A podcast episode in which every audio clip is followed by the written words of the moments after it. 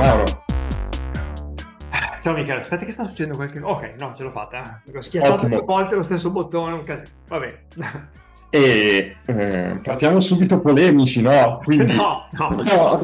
Il in, realtà, schifo. in realtà noi pensavamo già di aver, di aver iniziato a registrare, perché stiamo già parlando del, del, del, dell'argomento. Non ci siamo accorti, Mauro, mai schiacciato la registra? No, esattamente. Però mi va bene che abbiamo sfangato la vena super polemica e adesso possiamo parlare dell'argomento. Esatto. Prima il tempo. Esattamente. Fa ancora un caldo della Madonna qua, scusatemi. Sì, Non, è, non voleva essere una bestemmia, ma fa caldo, però so che tra qualche giorno crolla tutto, poi mi crolla il sistema psicologico perché torniamo in ora solare e io non la sopporto. È vero, quello, quello condivido perfettamente. Anche qua fa caldo, tant'è che io sono, per chi non ci vede, siamo in maglietta e io pantaloni corti. Presumo che Michele... Stessa cosa. Esatto. Anche se il tempo fuori qua, prima che arrivassi in ufficio, ha fatto tipo un quarto d'ora di sole.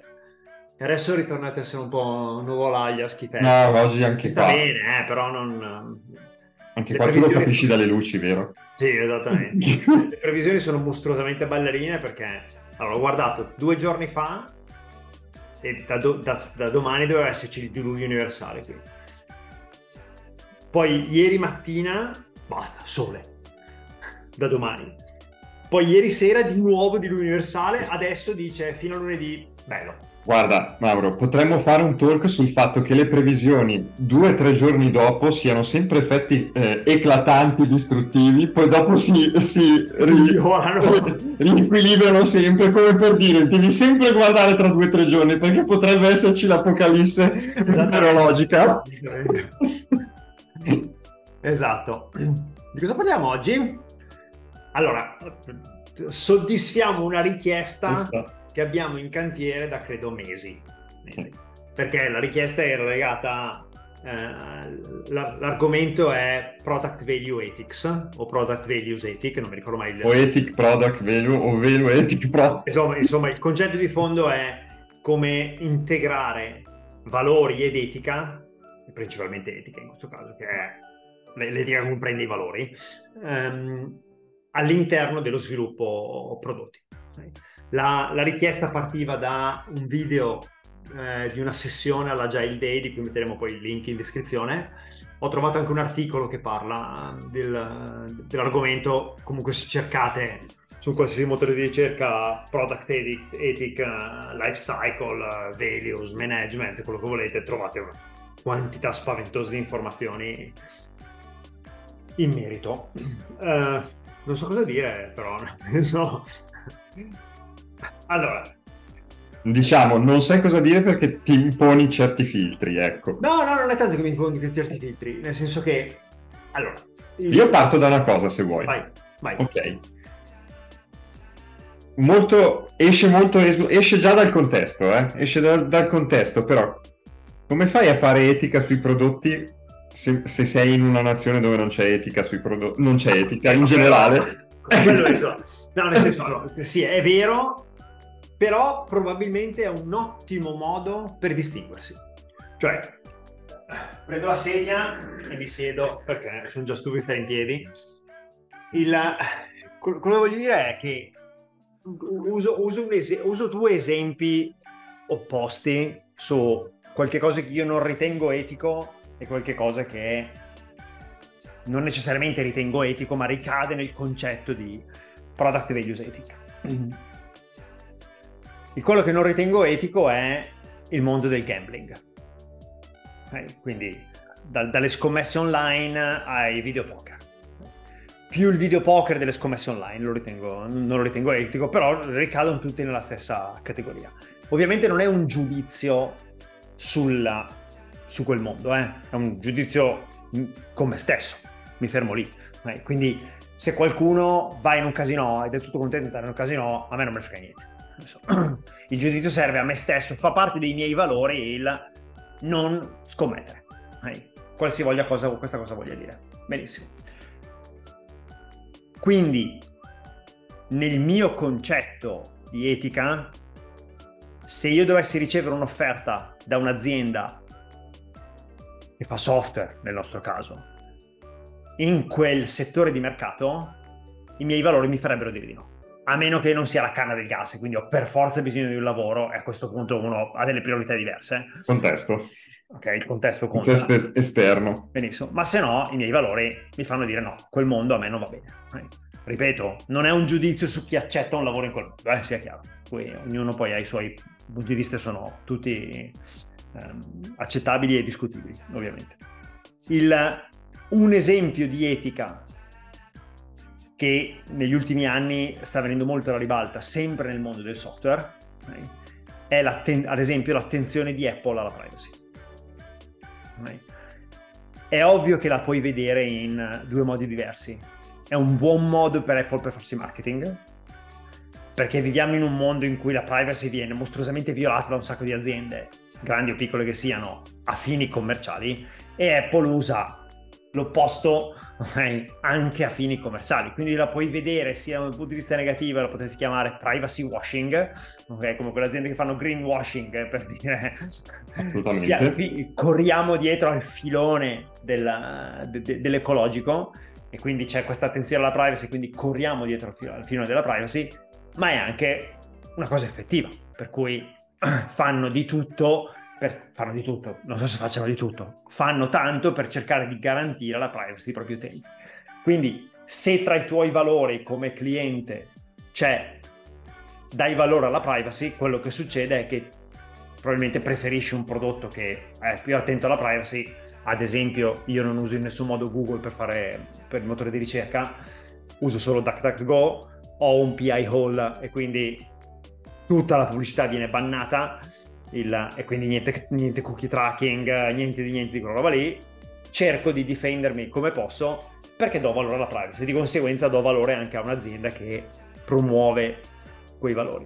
Terzo esempio che mi viene in mente, che è perché è in linea con i miei valori, di conseguenza mi viene in mente, è se devo scegliere abbigliamento sportivo, scelgo Patagonia piuttosto che qualcos'altro, perché Patagonia tende ad avere un'attenzione allo, diciamo, alla produzione sostenibile in maniera certificata, ne parlano molto, cioè sostengono talmente tanto quei valori che è molto difficile che mentano, perché ovviamente quando ti esponi così tanto, in un certo senso, è anche inevitabile che vieni scrutinato moltissimo, no?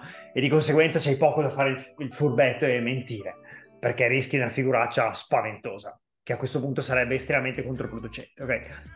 Quindi Per, per concludere, product values ethic è più o meno questa roba qua, quindi sono scelte che le aziende fanno, le aziende, diciamo gli attori nel mercato, okay, che fanno in funzione del contesto in cui si vive, e il contesto include tutta una sfilza di cose che vanno dal regolatore, okay, perché devi obbedire alle regole del mercato in cui giochi, quindi del, del, del, del, della, della competizione in cui sei inserito, hai gli shareholder, perché ovviamente come entità legale e, e, che fa business tu sei obbligato a massimizzare gli investimenti dei tuoi shareholder, e di conseguenza devi garantire il ritorno economico a chi ci, a chi ci ha messo dentro soldi.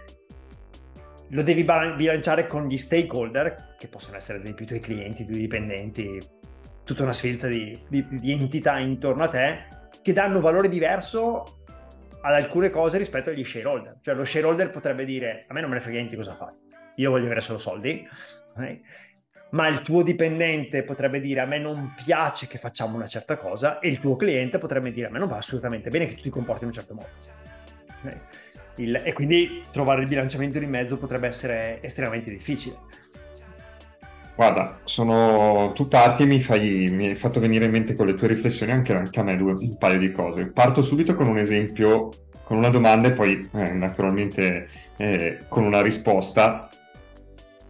Mondo militare.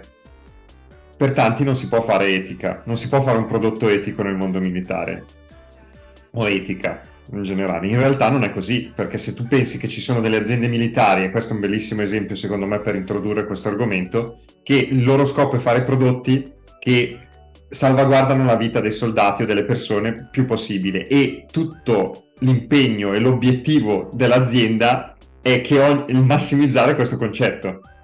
E, fan, e per scelta fanno solo questo, quindi ma, aziende che fanno prodotti a scopo difensivo. È etico.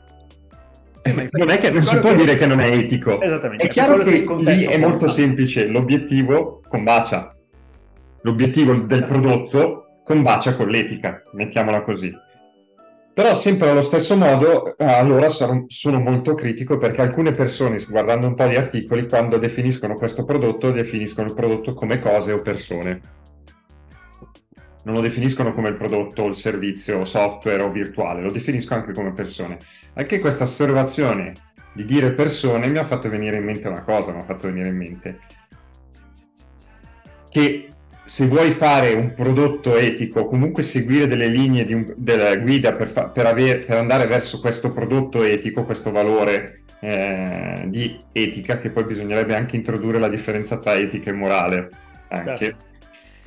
Prima di parlarne, mi viene subito da dire che l'etica del tuo prodotto deve andare anche deve andare di pari passo con l'etica della, interna dell'azienda, perché sennò non funziona. Perfettamente, no, no, no sono perfettamente d'accordo. Tu non okay. puoi fare un prodotto etico e poi i tuoi, i tuoi, eh, le tue persone e i tuoi dipendenti lavorano sotto, sotto nella, nella cantina buia con la muffa. Perfetto. E... Torniamo all'esempio di Patagonia, perché secondo me quello che stai dicendo cade a, a fa, casca a fagiolo. Patagonia fa della catena di produzione sostenibile uno dei suoi valori, okay?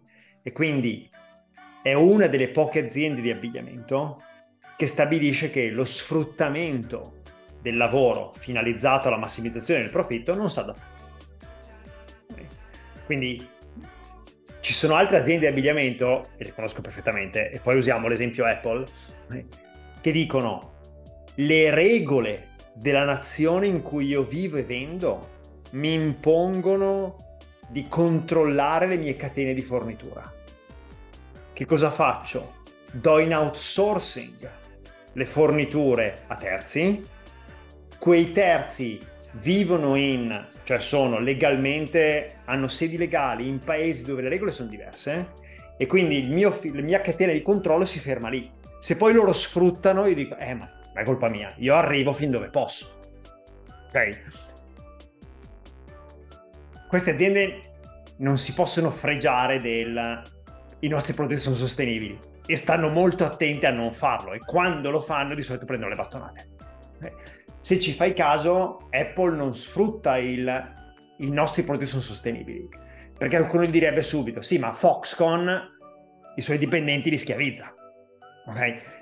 E Apple potrebbe dirti sì, ma a me non me ne frega niente, io mi fermo alla mia catena, i miei dipendenti li tratto molto bene, quelli dei miei terzisti non ci posso fare nulla, ok? Non è vero che non ci puoi fare nulla, perché Patagonia ti dimostra che ci puoi fare santo, okay?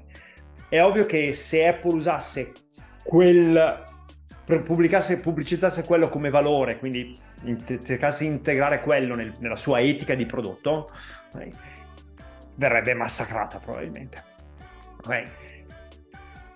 Non lo fa e si focalizza su altre cose. In questo momento Apple si sta focalizzando sulla privacy da una parte e la parte, diciamo, ecosostenibile dall'altra, per cui ti sta dicendo che gli iPhone quindici sono tutti di materiale riciclato, sto inventando, eh, non so se sia esattamente così.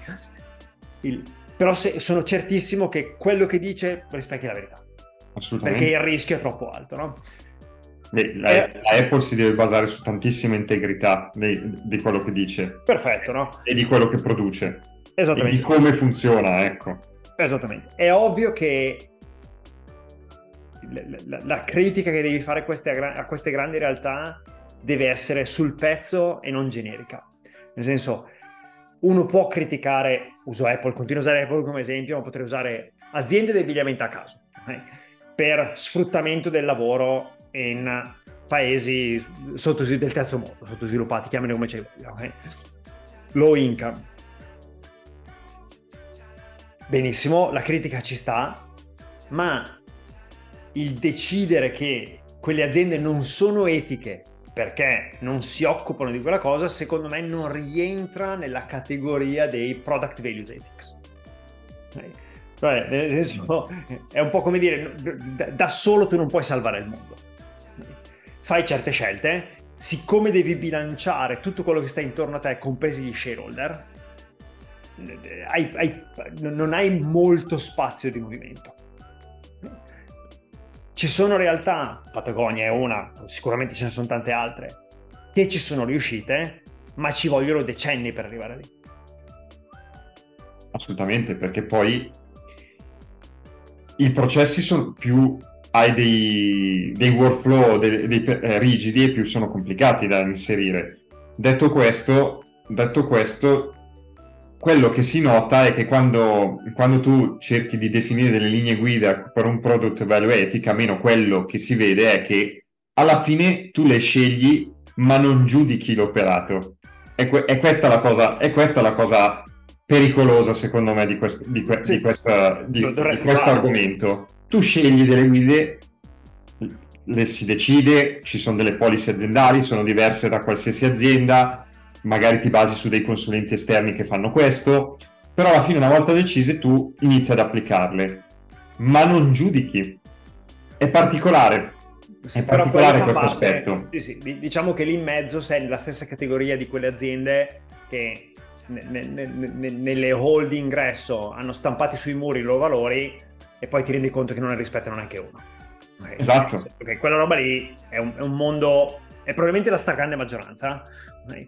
È un mondo fatto di falsità perché la comunicazione prende il sopravvento e quindi l'abito fa più del monaco, no? Faccio, fa, esatto, faccio un paragone con un'altra materia, un po' come eh, la sicurezza, di, di, eh, la sicurezza della, del reparto I T di un'azienda.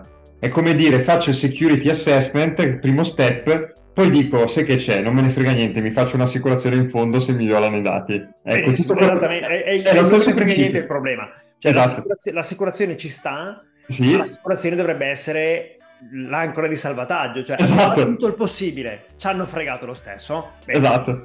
Il... Invece no, tac, tac, stesso principio. Noi ci abbiamo all'entrata tutti i nostri prodotti etici, alla fine qualcosa si vede, però tutto quello che c'è in mezzo... Esattamente. Allora, per, per fare un esempio concreto, quello che tu potresti dire è un, una realtà organizzativa ha tra i suoi valori il, l'onestà, supponiamo, quindi tu potresti avere un valore che ti dice siamo onesti, e se, questa co- se, la, se l'organizzazione vive quel valore a pieno e quell'organizzazione produce software, okay? E supponi che quell'organizzazione produca come software un social media, il quello che non dovrebbe succedere è che il, l'applicazione di turno utilizzi tecniche di, di, di, di, psicologiche per trattenere l'utente attaccato all'applicazione. Okay? Quindi tutta quella roba lì dovrebbe scomparire, perché il valore ti dice che dovrebbe scomparire, perché sennò è un comportamento disonesto finalizzato. Per fare un esempio, in un mondo non software, se le aziende che producono sigarette avessero avuto l'onestà tra i loro valori, non avrebbero usato l'ammoniaca del tabacco per renderlo, eh, per, per renderlo, per, per creare dipendenza nel Nei, nei tabagisti, no? È, è ovvio lì in mezzo che è tutto molto difficile. Assolutamente. Non è per niente facile. Da, da, secondo me da, da dove si parte ha sen- allora, prima di tutto, ha senso? Io ritengo ne abbia parecchio. Diciamo io che... Faccio una, pre- faccio una, politi- una polemica che magari anche se non sei in, in accordo, no, ed è interessante però. È comunque un asset che per un'azienda può essere secondario, di par- è quasi sempre secondario, quindi perché quello che, vuol- che dovrebbe essere primario ma parte sempre da un punto di vista economico secondario. Sono d'accordo. E quindi se l'azienda non è stabile non ce la fai. Assolutamente. Allora, questo è un punto di partenza che secondo me sì. è fondamentale. fondamentale. Sono solido. Esatto, allora diciamo, secondo me la, la solidità è fondamentale perché? Perché non perché... riesci a fare etica se non sei solido. Bravissimo, e un approccio etico basato sui valori probabilmente paga sul lungo periodo e non sul breve periodo. Esatto. Perché? Perché nel breve, non tanto perché, il problema che vedo è che un approccio etico funziona, ha molta possibilità di funzionare in un mondo economicamente florido. Cioè dove, se io, dove io sono disposto a spendere dei soldi, probabilmente di più di quelli che potrei spendere con altri servizi per andare alla ricerca di qualche cosa che soddisfa i miei valori. Okay. Se sei in un mondo, in uno scenario economicamente non florido, la guerra diventa sul prezzo e a questo punto al consumatore non gliene può fregare niente. Va alla ricerca del quello che costa meno e esatto. Lì in mezzo c'è poco da fare. E le piattaforme di disintermediazione stile Amazon non aiutano il, il, il, il, chi sposa una certa filosofia, perché io che compro non, spesso e volentieri non posso scegliere da chi compro o non posso scegliere con facilità da chi compro. È, è palese che nella user experience il venditore deve essere bast- nascosto quando guardi Amazon, è palese. Perfetto. È palese. Per cui non, non, non ti puoi, a meno che tu non sia diventato già Patagonia, okay? E a quel punto puoi vendere anche su Amazon, ma perché io vado a cercarmi Patagonia, per usare sempre Patagonia, altrimenti difficilmente io guarderò tra altri venditori che vendono questo prodotto. Quando sono su Amazon lo voglio spedito da Amazon perché almeno non ho niente con i resi. Esatto. No? Esatto. E quindi il, quella roba lì cambia la dinamica lì in mezzo. Però è anche vero che la value proposition di Amazon è: troverai un sacco di roba a prezzi super convenienti. Questa è la loro value proposition, vero o meno che sia. Eh? Il, non è di certo l'etica dei prodotti che vendi. Ci sono, ci, sono alt- ci sono dei settori dove vedo con estrema difficoltà che l'etica possa avere un'influenza sul consumatore. E mi viene da pensare, ed è una cosa di cui potremmo discutere in uno dei prossimi video, anche se è un argomento che vorrei approfondire di più, che ehm, una roba che si chiama Wardley Mapping um, influisce su quanto tu possa sfruttare la product values ethica per posizionarti sul mercato. Cioè, Simon Wardley dice che nello, ci sono cinque stadi fondamentalmente nello, nello svilu- nell'evoluzione di un prodotto, nell'evoluzione della vi- del ciclo di vita di un prodotto, che vanno dal craft, quindi quando sei in piena sperimentazione fondamentalmente, l'artigiano di turno, okay? Quindi non sai bene cosa stai facendo, stai cercando di capire come posizionarti sul mercato e puoi produrre pochissimi pezzi, tutti custom fondamentalmente. E all'estremo opposto c'è una roba che si chiama utility, che viene dopo le commodity. Quindi il frigorifero per noi ormai è una commodity. Diciamo che non guardi neanche le funzionalità del frigorifero. L'unica cosa che probabilmente guardi oggi del frigorifero è: lo apri, ci sta la roba che mi immagino di poterci mettere dentro e c'è una c'è, c'è sopra un adesivo con scritto A quattro, va bene, lo voglio, basta. E il prezzo matcha le mie possibilità di spesa. Quindi che il produttore Samsung, L G, la lava, la fava, sia etico o non etico, non, me ne può, non è che non me ne può fregare di meno, non saprei neanche come fare a introdurre l'argomento, no? Certo. La, nel, nel modello di vendita. Oltre quello c'è il cosiddetto concetto di utility. L'utility tipica è il fornitore di energia elettrica. L'unica cosa che ti interessa lì è il prezzo. Eh. Assolutamente. E infatti impazziscono questi attori sul mercato a capire come facciamo a farci concorrenza che non sia sul prezzo. Il distributore di benzina, il fornitore di energia elettrica, tutte queste robe qua che sono ormai un, nelle nostre società un dato per scontato e tu devi semplicemente pagarlo. Punto. Ah. Assolutamente. Lì in mezzo vedo molto difficile il... Un altro esempio è sono l'assicurazione che vende assicurazioni. Boh, non, non ne ho idea. Probabilmente avrebbe senso, nel senso che, di nuovo, c'è una nicchia di consumatori, io tra quelli, che potrebbero scegliere di spendere un po' di più per avere una certa tipologia di servizio o sapere che l'azienda a cui sto dando dei soldi aderisce a certi valori. Però bisognerebbe anche capire come fare a volontare quant'è nicchia, cioè il gioco assolutamente sì. Perché io ribalto questa cosa, questa cosa che hai detto e, e per porre una, una riflessione ai miliardi di ascoltatori che abbiamo.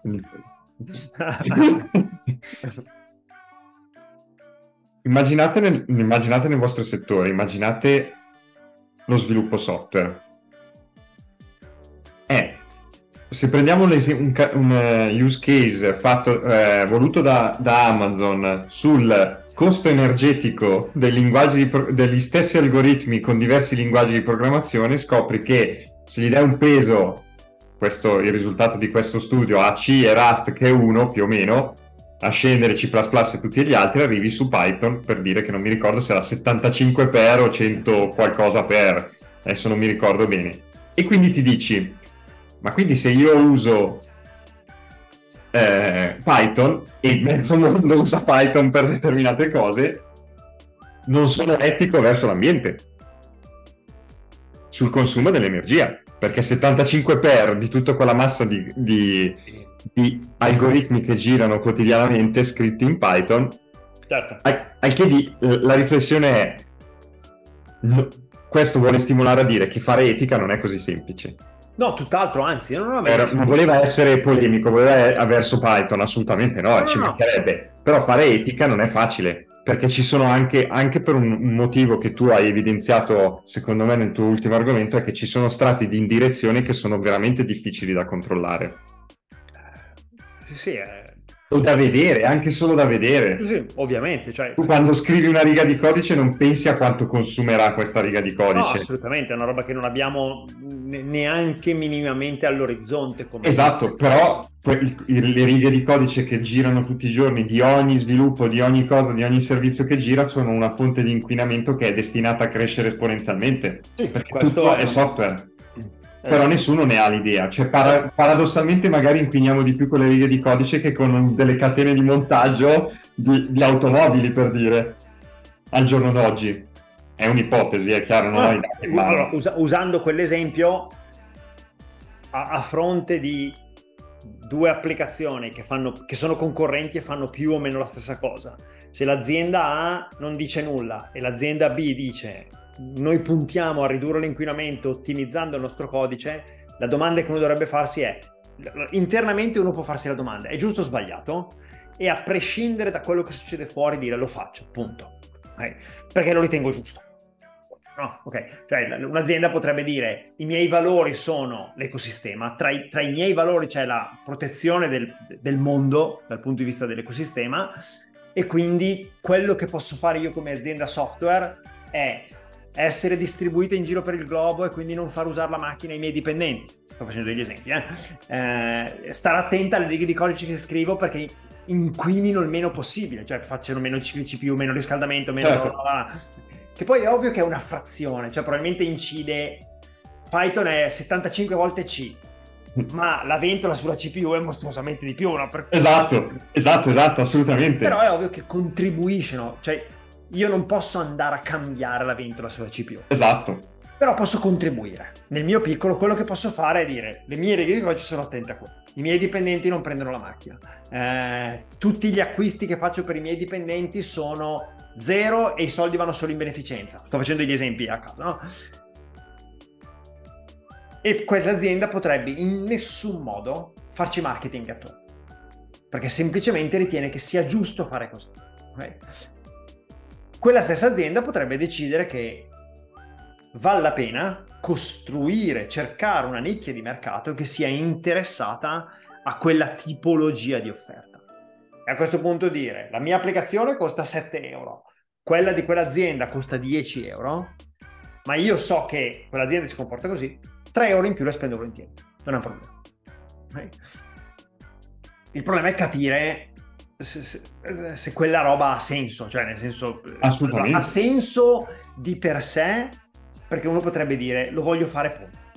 Devi ovviamente bilanciare i costi per farlo, perché devi stare in piedi, come abbiamo giustamente detto. Esatto. Questa è una realtà solida, perché... anche perché costi, eh, se fallisci costa un'azienda, più è grande l'azienda più costa da un punto di vista etico, economico, ricollocamento nazionale, quindi il fallimento è mostruosamente costoso, no, no, monetico.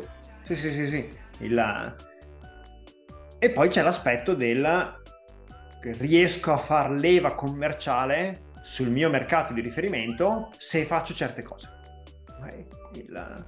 E quel... se faccio quelle certe cose possono spaziare da l'aspetto ecologico al supporto per le comunità marginalizzate, L G B T Q plus, eh, quello che volete, non è importante, nel senso uno può scegliersi la sua nicchia. Credo che l'aspetto fondamentale sia, se fai certe scelte devi poi essere in grado anche di sostenerle nel lungo periodo. Cioè la cosa peggiore che puoi fare dal punto di vista di product values ethic o semplicemente dell'esporti all'esterno sostenendo i tuoi valori, quindi scegliendo, facendo certe scelte secondo etica e morale di un certo tipo, non puoi essere una banderuola, non puoi stamattina dire viva l'ecologia e domani mattina finanziare un'azienda petrolifera e la mattina dopo dire ancora viva l'ecologia, okay? Oppure fare come è successo, credo sia Bud, Budweiser, non mi ricordo, un'azienda americana che fa eh, birra, che ha prodotto questa lattina per celebrare il mondo, credo queer o L G, comunque l'aspetto L G B T Q plus, non, non mi ricordo per quale arcano motivo, non sono stati ipercriticati, okay? Ma sono stati ipercriticati dalla loro base di clienti, che è fondamentalmente maschi bianchi, cioè la loro base, hanno sbagliato nel non valutare chi sono i nostri clienti, okay? Facciamo questa roba e fondamentalmente andiamo in direzione ortogonale rispetto a quello che si aspettano i nostri clienti. Ma l'errore più grave dal punto di vista del product value ethic è poi stare a fare marcia indietro. Se i tuoi valori sono quelli, devi continuare a sostenerli. Perderai la tua base clienti, sì, ma Patagonia ti dimostra che te ne puoi costruire un'altra. Ci vuole tempo, ovvio. È ovvio che deve essere una scelta consapevole, cioè probabilmente loro non si sono resi conto che quella mossa li avrebbe bastonati. E quindi, siccome non c'era tutto un ragionamento basato su valori e etica nella mossa, poi hanno fatto marcia indietro. Però quello che vedi dall'esterno è un'azienda che non ha posizionamento da quel punto di vista, quindi è la banderuola e dici ma perché dovrei avere dei soldi? Cioè, non capisco cosa vuoi ottenere, non capisco chi sei, non capisco niente di te, no? Il... È difficile, ovviamente. R- ritengo che il gioco valga la candela. Per tornare al... Per... È per... eticamente valido. Sì, sì, sì, sì, sì. La... Il come è mostruosamente difficile, soprattutto in certi settori. Posso immaginare in certi settori sia mostruosamente complicato. Però, secondo me... Marketing telefonico, estremamente etico. Eh, esattamente, ecco. È, quello lì è un ottimo esempio. Le compagnie telefoniche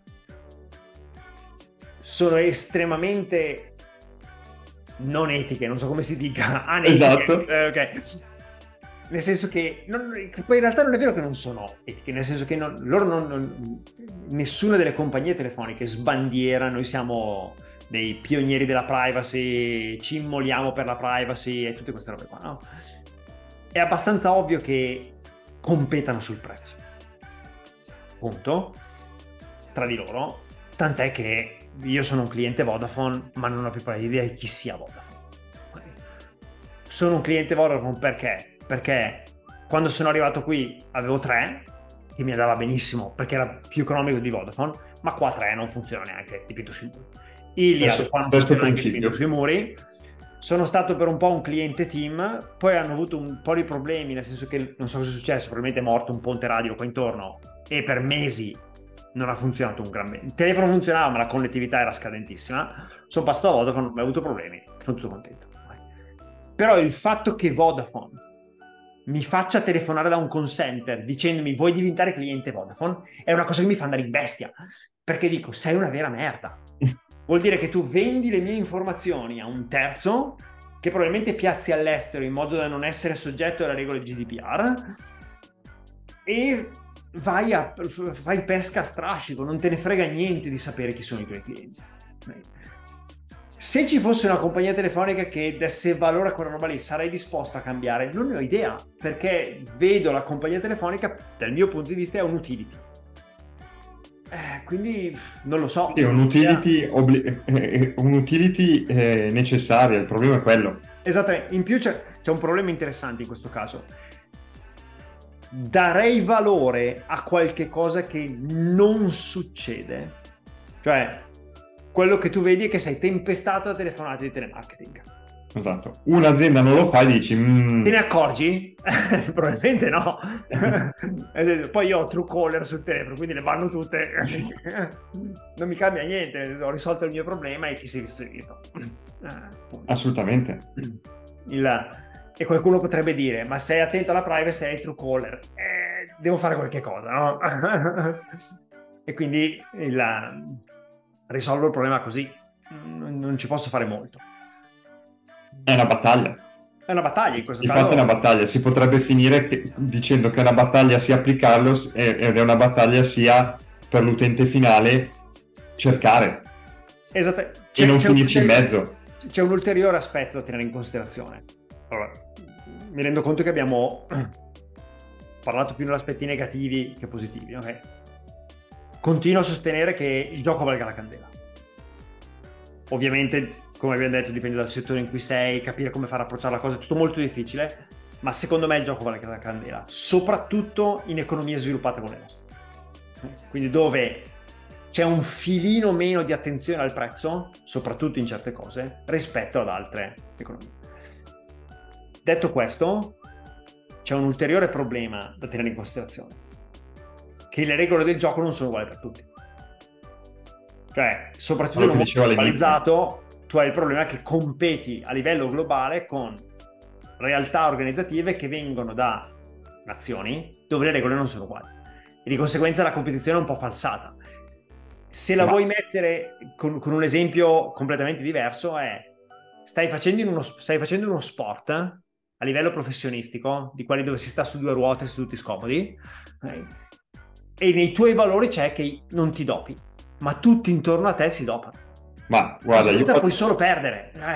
Guarda, proprio per rimanere nel tema etico, etico eh, se si può definire in questo settore, in, questa, in questo concesso c'è una diatriba, un esempio eh, fortissimo che secondo me desta pensieri a tutti. E questo pensiero, e questo pensiero è sesso e maggiore età.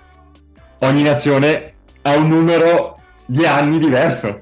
Eh certo, è, la... è, è, è pesante però eh, certo, hai questo, perché, questo scuote le persone no, no, questo le scuote le persone certo, hai dovuto arbitrariamente stabilire un, una regola appunto. Esatto. E ci sono nazioni in questo mondo, senza nominare perché non è il caso, che la, la loro maggiore età per noi è una cosa inconcepibile. Esattamente, sì sì, no, ma è... è inevitabile, ovvio. Quindi diciamo che hai quel problema che le regole del gioco non sono uguali per tutti e quindi questo complica ulteriormente le cose. Ripeto, ci sono realtà, ne abbiamo citate alcune, che dimostrano che il gioco vale la candela. Assolutamente. Siamo stati lunghissimi oggi. Siamo stati lunghissimi, però è venuto meglio del, dell'aspetto polemico da cui abbiamo visto. Esatto, esatto, esatto. Sì. Penso che questo video potrebbe avere dei commenti. Eh, speriamo. Speriamo. Bene, ciao a tutti. Ciao a tutti. Ciao Riccardo. Ciao Mauro.